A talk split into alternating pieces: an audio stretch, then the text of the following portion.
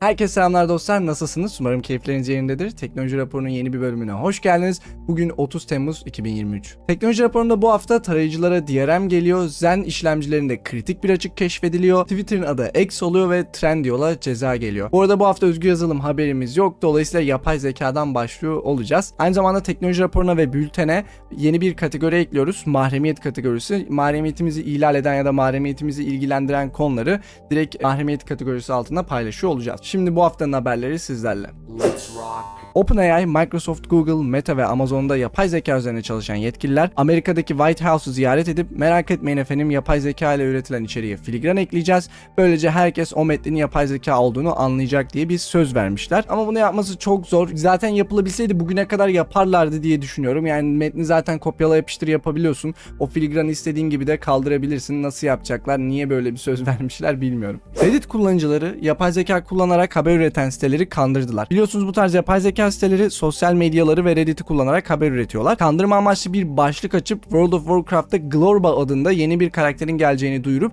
sahte bir hype yarattılar ve bunun sonucunda yapay zeka siteleri bu haberi gerçekmiş gibi yayınladı. Bu trend henüz Türkiye'ye geldi mi bilmiyorum ama Türkiye'nin haber siteleri buna çok müsait. Normalde birilerine muhtemelen para verip uzun uzadıya yazılmış haberleri yaptırtıyorlar ama yapay zeka onu yapmaya çok müsait. Belki şu anki Türkiye'deki haber siteleri de yapay zekayı kullanıyordur. Var mı sizin böyle denk geldiğiniz? Yani bu e, haber sitesi kesin yapay zekayı kullanıyordur dediğiniz böyle bir Türk sitesi varsa yazın aşağı bakalım ben de merak ediyorum çünkü. Bing Chat'i resmi olarak farklı tarayıcılarda kullanamıyordunuz. Microsoft sadece Edge kullananlara Bing Chat'i kullanmaya izin veriyordu. Artık Safari ve Chrome'da da Bing Chat çalışacak. Bu arada normalde bunun için eklentiler var. İlla Safari, Chrome ya da Edge kullanmanıza gerek yok. Firefox kullanıyorsanız ya da herhangi bir başka Chromium tabanlı tarayıcı kullanıyorsanız bunun için User Agent Switch eklentisi indirip Bing Chat'i de herhangi bir tarayıcıda kullanabilirsiniz. ChatGPT'nin Android uygulaması yayınlandı. Artık ChatGPT native uygulama olarak kullanmak isterseniz Play Store'dan indirebilirsiniz. Stability AI, Stable Diffusion XL 1.0 sürümünü yayınlıyor. Bununla birlikte daha güzel ve detaylı resimleri bilgisayarınızda oluşturabileceksiniz.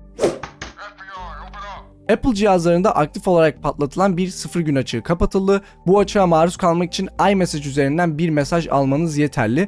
Bir şeye tıklamanız veya indirmenize bile gerek yok. Mutlaka yeni gelen güvenlik güncellemenizi yapın. Bu hafta Ryzen 3000, 4000 ve 5000 serisini etkileyen kritik bir açık keşfedildi. Açın adı Zenblade ve saldırganın CPU üzerinden şifreler, şifreleme anahtarları gibi hassas verileri çalmasına neden oluyor. Bunun işletim sistemi kısmında çözülmesi için gereken microcode güncellemeleri yayınlandı. Mutlaka işletim sisteminizdeki güncellemeleri yapın. Ancak bu sorunun donanımsal olarak çözülmesi ve donanımsal firmware güncellemelerinin gelmesi çok uzun bir süre alacak. Muhtemelen bu yılın sonuna kadar tamamlanmayacak. Dolayısıyla işletim sistemi tarafındaki microcode güncellemeleri yapmanız bu yüzden önemli. Amazon ailelerin silme isteğine rağmen 13 yaş altındaki çocukların ses ve konum verilerini sunucularında tuttu. Bu yüzden de 25 milyon dolar ceza yedi. Yani siz verilerimi sil deseniz bile o verilerin silinip silinmediğini maalesef %100 bilemiyorsunuz. Bu haftanın en çok konuşulan konularından birisi Chrome'un yeni bir API'yi tarayıcılara sunması oldu. Bu API'nin adı Web Environment Integrity API. Bunun yaptığı şey temelde bir DRM yani sizin tarayıcınızın herhangi bir şekilde değiştirilip değiştirilmediğini söylüyor. Mesela ben reklam engelleyicisi kullanıyorum. Yani tarayıcımın belli bir kısmını değiştirdim. Tarayıcıma dedim ki reklamları engelle ve ben bir web sitesine girdiğimde bu tarayıcının otantik olup olmadığını yani değiştirilip değiştirilmediğini Web Environment Integrity API sayesinde anlayabiliyor ve tarayıcımın değiştirildiğini keşfettiği anda benim web siteye erişmemi engelleyebilir. Yani tarayıcınızı bir DRM'e çeviriyor mantıken baktığınızda. Tarayıcınızın herhangi bir şekilde değiştirip değiştirmediğine otantik olup olmadığına bakıyor ve bunun neden kötü olduğunu anlayabiliyorsunuz. Zaten Google'un bunu çıkarmasının nedeni de hani ne kadar yazılarına baksanız ya şöyle de işe yarar da böyle de işe yarar da dese bile e, bu ilerleyen zamanlarda tamamen kötü amaçlı kullanılacak. Web siteleri bu ben bu tarayıcısını kabul ediyorum, ben bu tarayıcıyı kabul etmiyorum diyebilecek ya da kendi çıkarlarına göre şu eklentiyi kullanıyorsun, tarayıcının şu kısmını değiştirmişsin. Dolayısıyla benim web siteme erişemezsin. Hemen git onu geri yap, e, eski haline döndür, ondan sonra gel falan diyebilirler falan filan. Yani bunun kötüye kullanılmasının bir sürü farklı yolu var ve Google'un arka planda bunu yapmasının nedeni de belli. Reklam engelleyicileri tamamen. Her türlü DRM'e karşı çıkmamız gerekli. Chromium forku olan Brave, Web Environment Integrity'ye asla eklemeyeceklerini duyurdu. Bakalım diğer tarayıcılardan ne gibi tepkiler gelecek. Çevrim içi güvenlik yasası Birleşik Krallık'ta tartışılmaya devam ediyor ve yasa kabul edilebilir. Eğer kabul edilirse uç yönlü şifreleme mekanizmasına uygulamaların arka kapı eklemesi gerekecek. Eklemezlerse Birleşik Krallık ülkelerinde daha fazla faaliyet gösteremeyecekler. Birleşik Krallık gibi yapıda yani politika yapısında ne bileyim böyle bir e, şey istemeleri benim garibime gidiyor. Yani çünkü uçtan önce şifreleme tamam belki e, arka kapı eklediğinde su- suçları yakalamana olanak sağlayabilir. E, yani bir nebze olsa belki arttırabilir. Ama yani bir defa böyle bir arka kapı eklediğinde hiç kimsenin mahremiyeti kalmayacak. Yani normal bir vatandaşın da mahremiyeti kalmayacak. Bir şirket yöneticisinin de mahremiyeti kalmayacak. Bir devlet insanının da mahremiyeti, hiç kimsenin mahremiyeti kalmayacak. Bu güvenliği ve mahremiyeti çok kötü bir şekilde etkileyen bir şey. Uçan şifrelemeye bir arka kapı getirilmesi. Umarım yasa geçmez diyelim. Eğer ki Birleşik Krallık'ta yaşıyorsanız da e, EFF üzerinden bir mail gönderebiliyorsunuz. Bu yasanın geçmemesini yetkililere bildirebiliyorsunuz. Bağlantıdan bakabilirsiniz. Damn, son, where'd you find this? Ubisoft uzun süre inaktif olan hesapları siliyor. Benim de bir Ubisoft hesabım vardı ve içinde oyunlar da vardı. Acaba silinmiş midir merak ediyorum. Bu aslında çok kötü bir pratik. Çünkü düşündüğünüzde ben bir oyun satın aldım Ubisoft hesabımı. Belki 5 yıl boyunca girmedim. Belki o oyunu 10 yıl sonra oynamak istiyorum. Ubisoft'un benim hesabımı direkt silmesi veri tabanından benim tabii ki sahip olduğum oyunların da silinmesi demek. Bu kötü bir şey. Yani ben bir oyunu satın aldıysam ölene kadar kullanabilmeliyim. Hatta ben öldükten sonra çocuklarım, torunlarım neyse kim kaldıysa o da oyunlar oynayabilmeli. Niye oynayamasın ki? Yani niye benim hesabımı siliyorsun? Soru işareti. Nebraska Üniversitesi'nin yaptığı bir araştırmaya göre bebek yiyecek kutularını mikrodalgada ısıtmak milyarlarca nanoplastik salıyor. Bu nanoplastiklerin henüz bir zarar verip vermediği tam belli değil yani bunlar da tartışılıyor.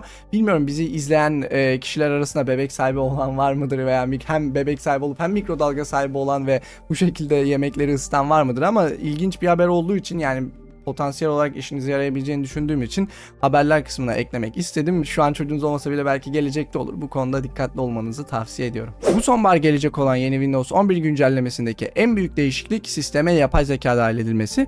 Bu yapay zeka sistemdeki belli başlı özellikleri de değiştirebilecek. Örneğin karanlık temaya aç, kapat gibi bir şey yazabileceksiniz. Veya normal GPT'de yaptığınız benzer şeyleri direkt sistem üzerinden yapabileceksiniz. Aynı zamanda arayüzü iyileştirmeleri de yapılıyor. Örneğin dosya gezginine galeri modu geliyor. Elon Musk bu hafta yine ilginç bir karar aldı ve Twitter logosunu X olarak değiştirdi. İlginç ve cesur bir karar bence. Normalde firmaların güven kazanmak için markalar oluşturduğunu, logolar oluşturduğunu, isimler oluşturduğunu bilirsiniz ve bu isimlere sürekli takılırlar, devam ederler.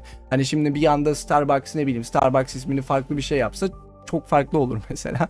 ya da ne bileyim Facebook aslında ismini Meta yaptı ama Facebook Facebook'un adını Meta'ya çevirmedi. Genel e, ana şirket adını Meta'ya çevirdi. Facebook da orası Meta oldu. Yoksa şu anki var olan Facebook'un adı hala Facebook.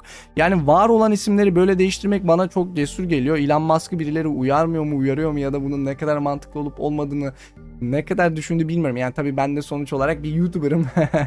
hani çok şirket işlerinden detaylıca anlay anlıyorum diyemem. Elon Musk abimiz bu konuda daha tecrübelidir elbette. Ama mantıken niye böyle bir şey yaptı, neden e, değiştirme ihtiyacı hissetti sadece o kısmını anlayamıyorum. Spotify Premium ücretleri zamlandı. 29.99 olan bireysel paket 39.99'a arttı. 2 kişilik olan Duo paket 39.99'dan 54.99'a çıktı.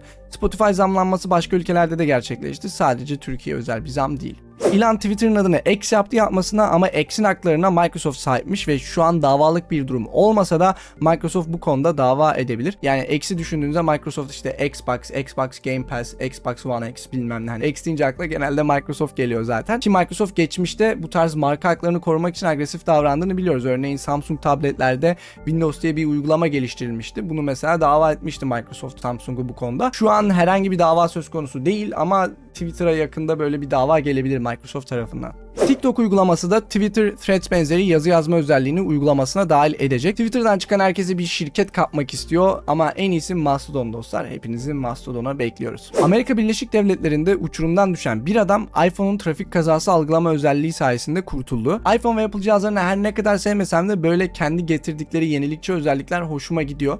Yani mesela bu haber buna benzer birkaç haber daha önceden paylaşmıştım. Trafik kazası algılama özelliği ne kadar doğru çalışıyor çalışmıyor bilmiyorum ama geçmişteki haberleri ve bu haberi göz atacak olursak bazı insanların hayatını kurtarıyor.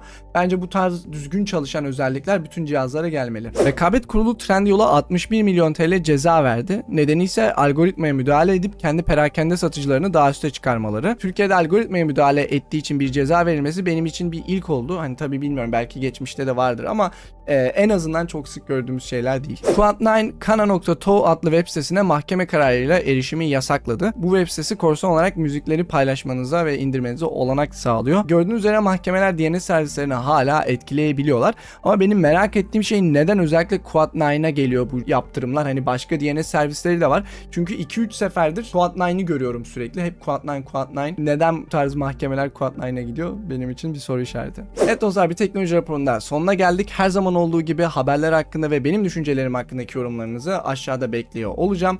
Teknoloji raporunu podcast olarak takip etmek istiyorsanız sevdiğiniz podcast uygulamalarını teknoloji raporu diye aratarak abone olabilirsiniz. Veya YouTube'un açıklamalar kısmındaki bağlantıdan yine e, teknoloji raporu podcast'e gidebilirsiniz. Böylece yeni bölümleri de kaçırmamış olursunuz. Teknoloji raporunun bu bölümü hoşunuza gittiyse videoyu beğenip arkadaşlarınıza paylaşmayı unutmayın. Özellikle teknolojiyle ilgilenen arkadaşlarınız varsa videoyu ve kanalı paylaşırsanız çok sevinirim. Yeni gelen içeriklerden de haberdar olmak için kanala abone olup çana basabilirsiniz. Ve teknoloji raporunun bu bölümünü bitirmeden önce yanda gördüğünüz katıl üyelerime de destekleri için teşekkür etmek istiyorum. Prototürk, Ersin Koray Gönce, Gökhan Bey, Moonwalk, Alpa, Potemkin, Cin, Furkan Karataş, Murat Çabuk, Mayfrek, Taner Gergül, Egen Kılıç Aslan, Emre Reyhan, Nada, Subsehrail, Oskart, Yavuz Selim, Malik Kalaylı, Baran Şenko, Süze, Orçun Düzgün ve yanda gördüğünüz yer bütün isimlere destekler için teşekkürler. Aynı zamanda YouTube platformu dışından destek olan maddi destekçilerimize de teşekkür ediyorum. Siz de yaptığım işi seviyorsanız ve kanala maddi destekte bulunmak istiyorsanız yusufbek.me yan çizgi destek adresine gidebilirsiniz. Teknoloji raporunun bir sonraki bölümünde görüşmek üzere. Kendinize iyi bakın. Hoşçakalın.